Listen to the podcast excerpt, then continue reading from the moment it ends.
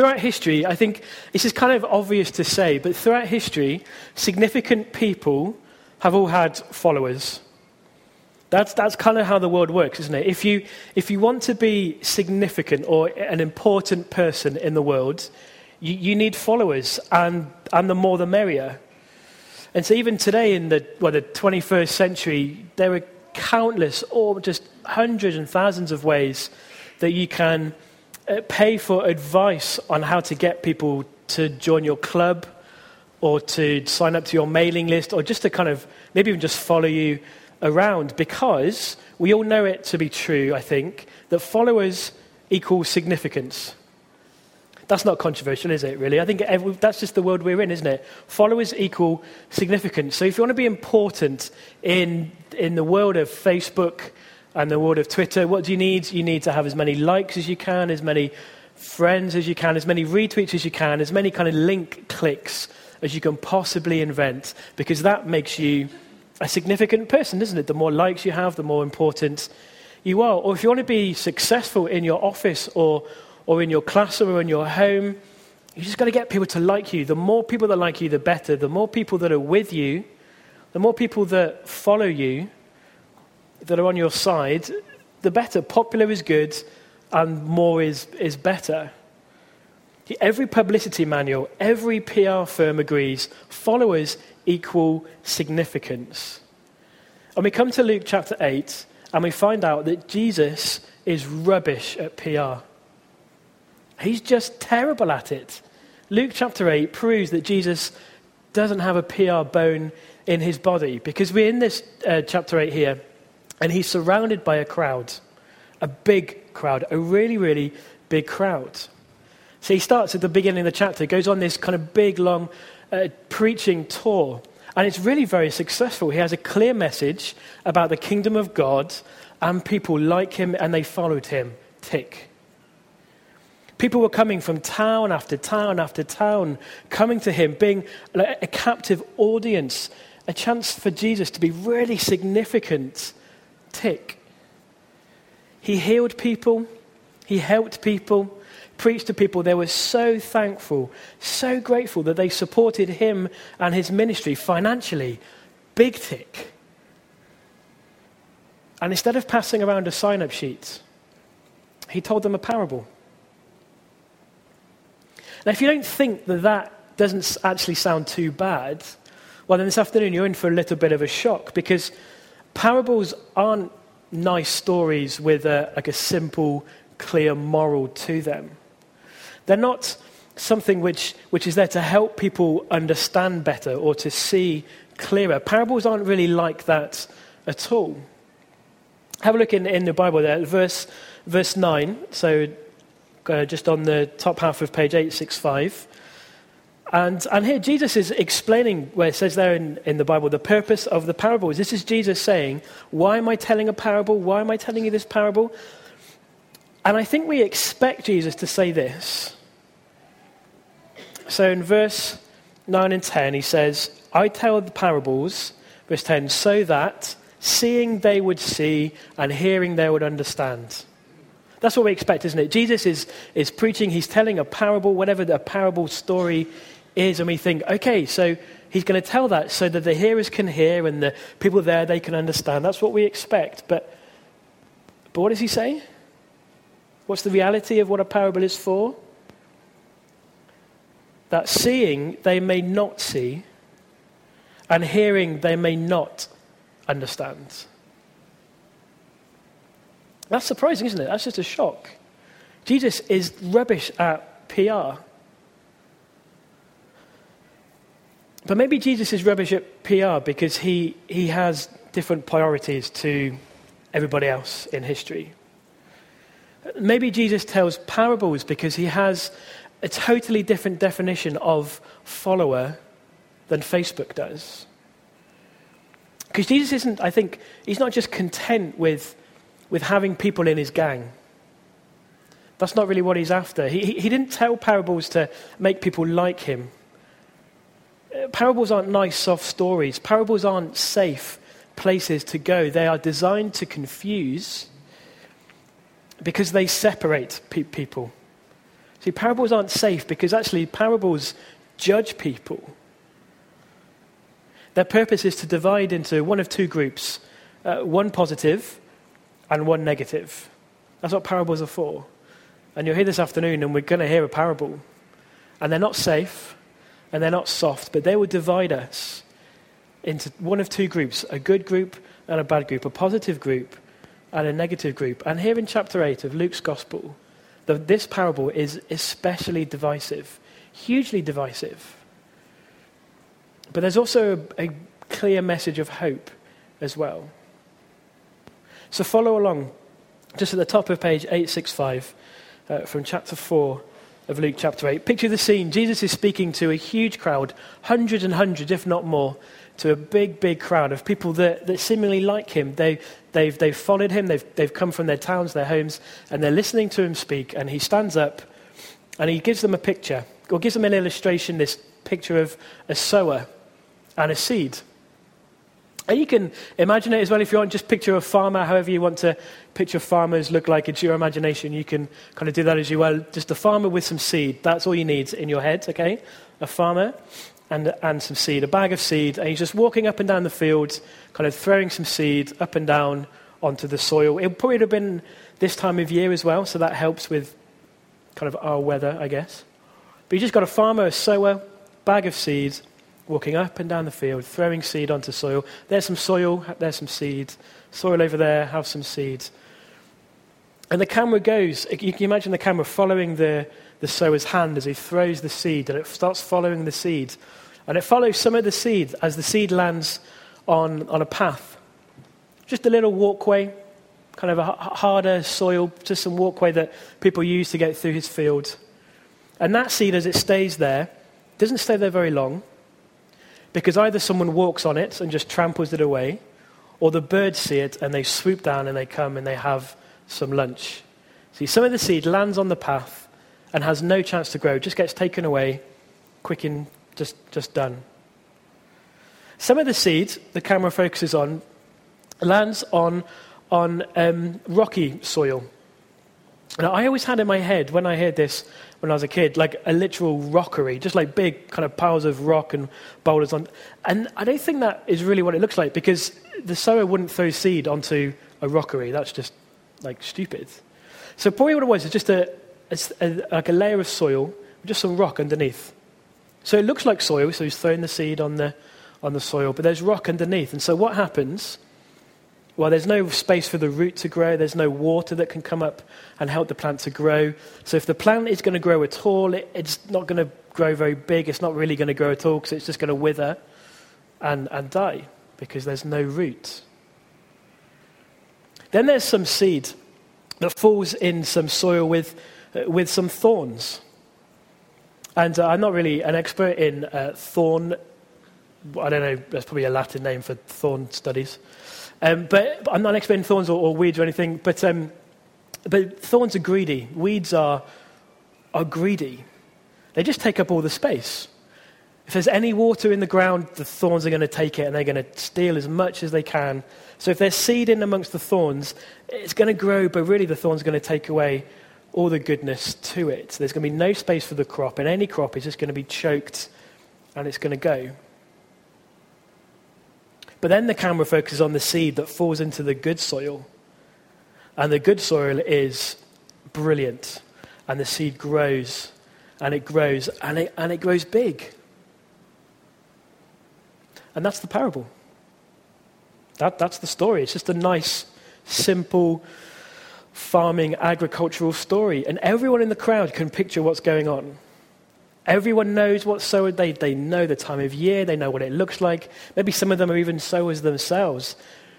Maybe they're impressed. Particularly, Jesus is a great storyteller, and yes, you were right, that is how it works, the different soils, and great, this is an excellent, simple farming story. And they're all really impressed, perhaps. They know what's going on until the second half of verse 8.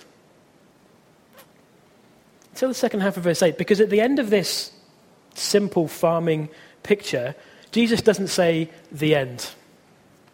He doesn't say, you know, thanks for coming, see you next week. He, he doesn't say that at all. He says, make sure you've really listened. It's like a weird thing to say, isn't it? Make sure you've really listened. The one who has ears to hear, let them hear. Are you listening? Will you respond? Which is a weird thing to say if the parable is just a nice and simple farming picture. Are you listening? Will you respond? Jesus' disciples, his, his closest followers, are curious, I guess probably confused as well. So they go to Jesus and they ask him what the parable means, which is a great question.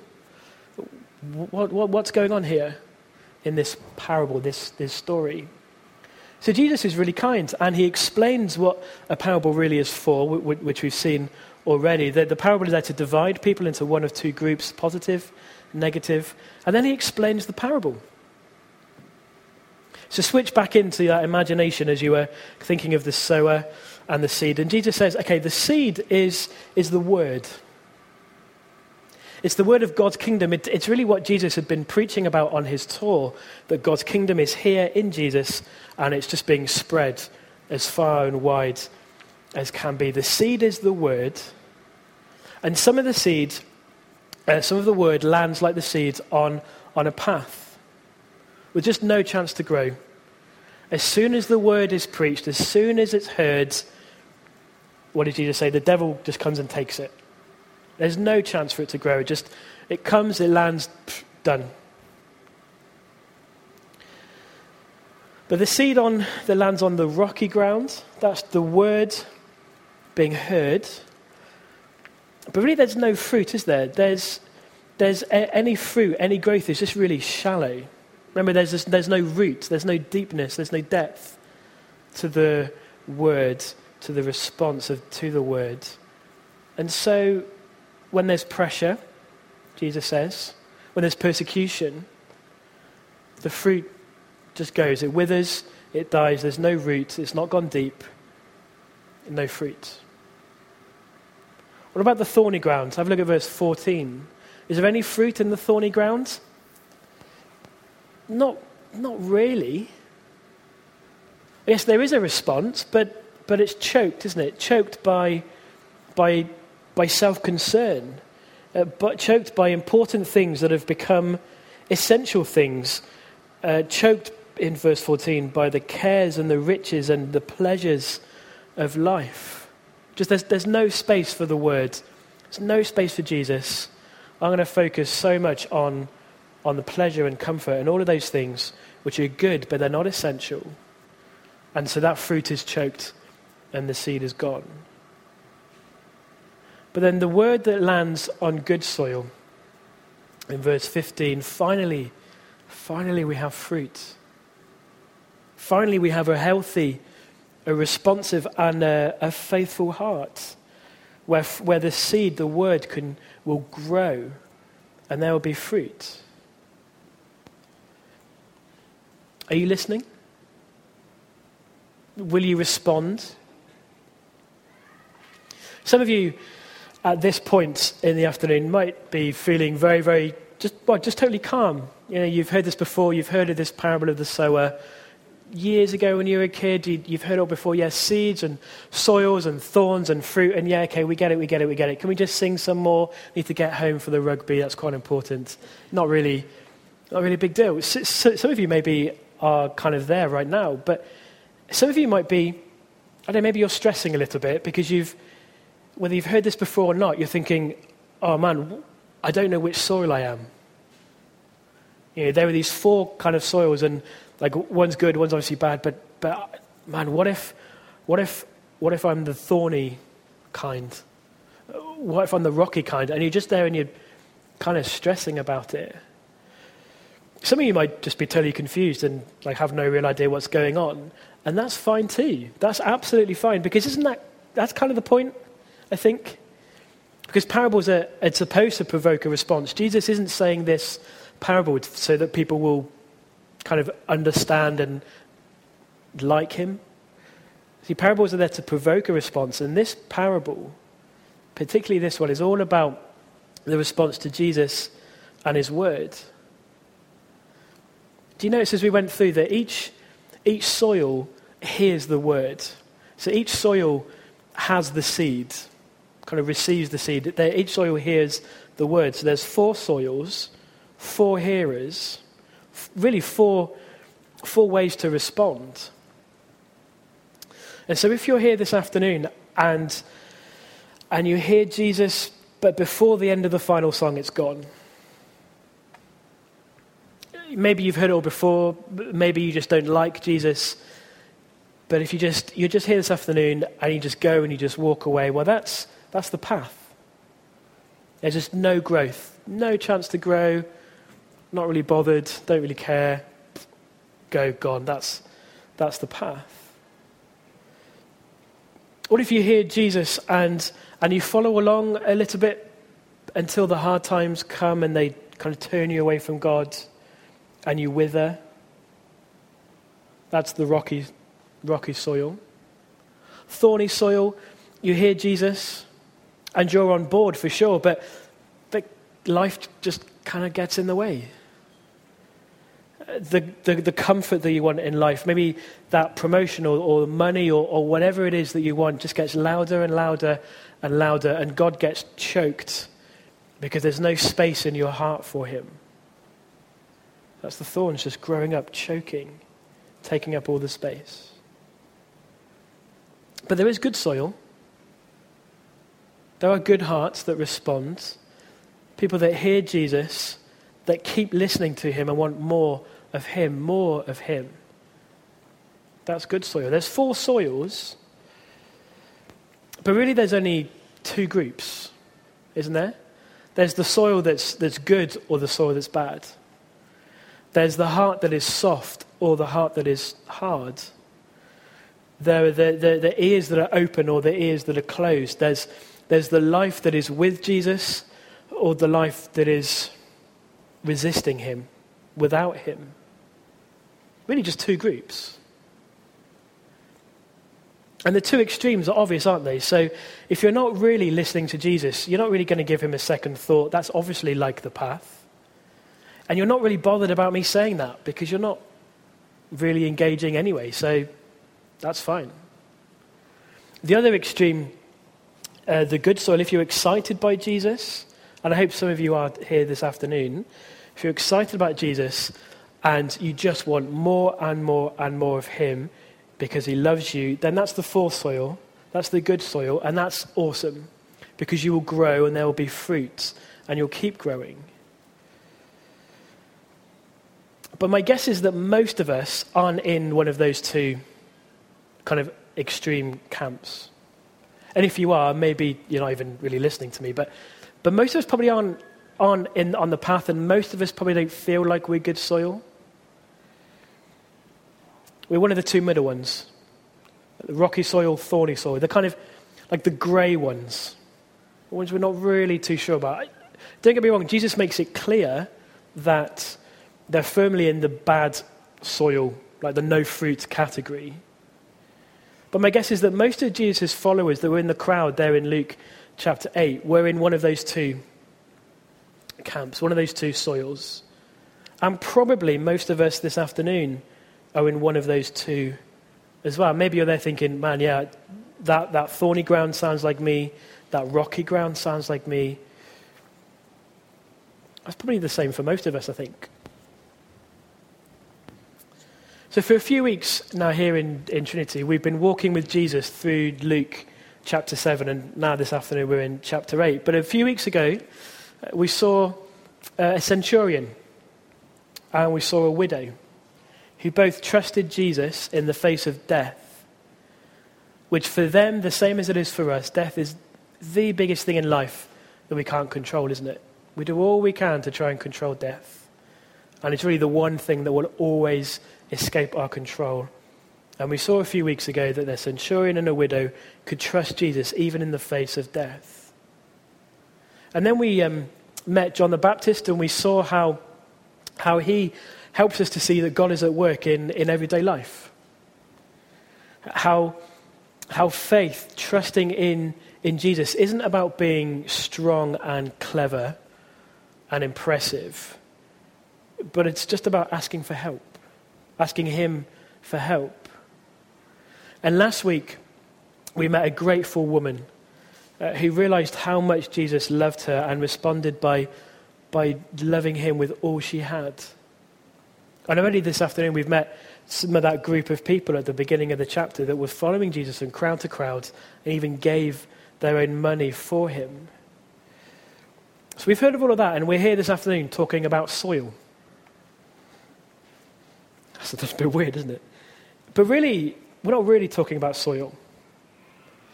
We're really, we're talking about your heart. Really, we're talking about what following Jesus really means we're, we're talking about the part of the crowd that we're in if we're following Jesus. Because Jesus isn't interested in, in half hearted followers, followers that just like his Facebook page or, or sign up to join him for a few weeks. Some people's heart for God is really shallow. It's fine for a Sunday. Maybe it'll stretch to a midweek meeting, but but really, in the week, in the working week, when Monday comes and there's pressure to be a Christian or just life is hard,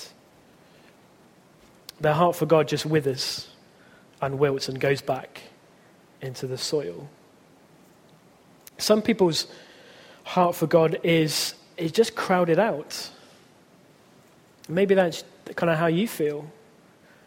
Your heart is crowded out because I know, I, for me, I'd rather be comfortable in life. I'd rather focus on nice things in life house, car, bank account so that Jesus just kind of gets pushed to one side. He just gets choked, gets, gets sidelined. And maybe you're and you're thinking, yeah, do you know what? Sometimes I'm like that one, sometimes I'm like that one, sometimes I'm like both, and they're terrible days. But I, I kind of, I'm, I'm rocky and I'm thorny and all these things. And if either of those two things apply to you, if, if, if any of those two soils you're there thinking, well, that's me, it's really important that you listen. Because there are so many obstacles to the word growing in your heart. So many obstacles to the seed, to the word growing in your heart, that I'm worried that you'll leave church today thinking that it's up to you to become good soil.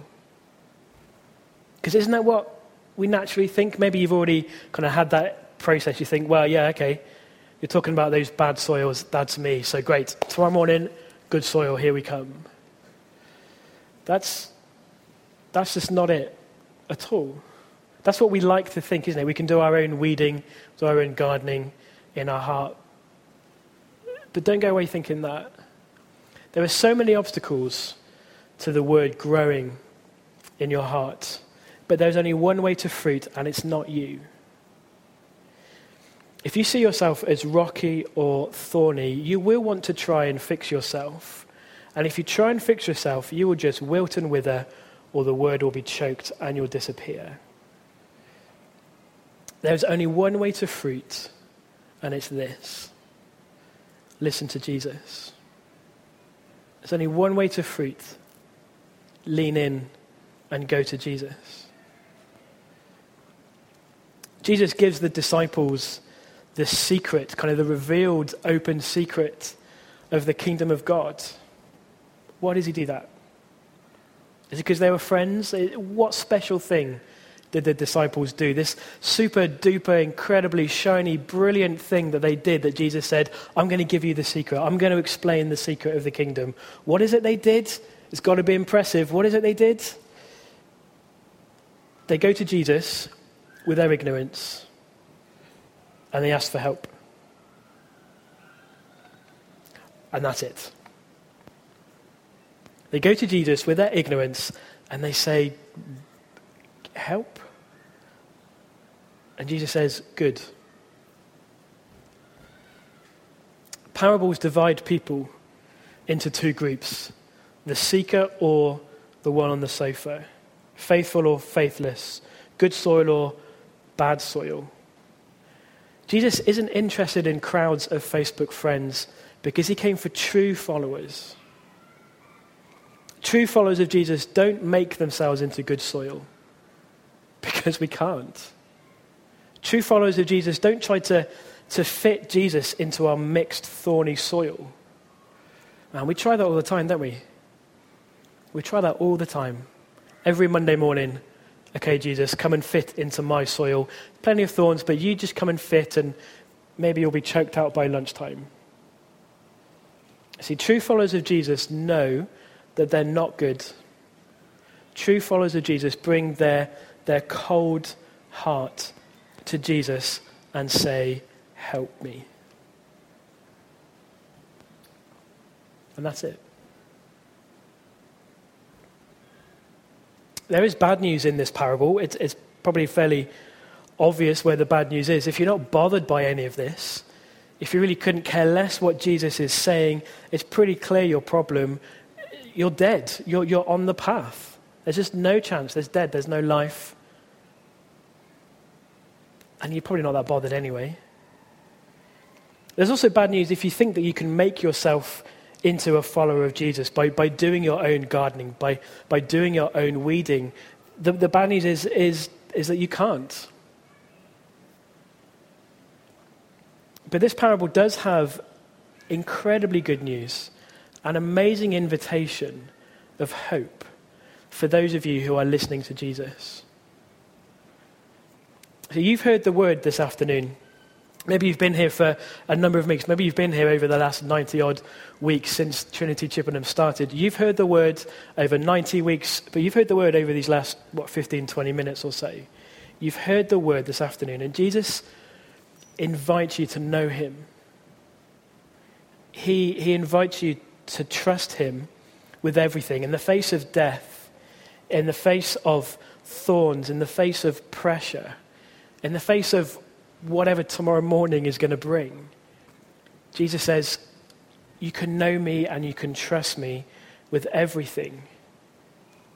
Not just today and tomorrow, but in every situation in every situation, the, the, the, news that you get in the week, the, the thing that happens at lunchtime on Thursday, the, whatever happens to the kids at school on Friday, just in every situation, Jesus says, You can trust me, you can know me, and you can be with me.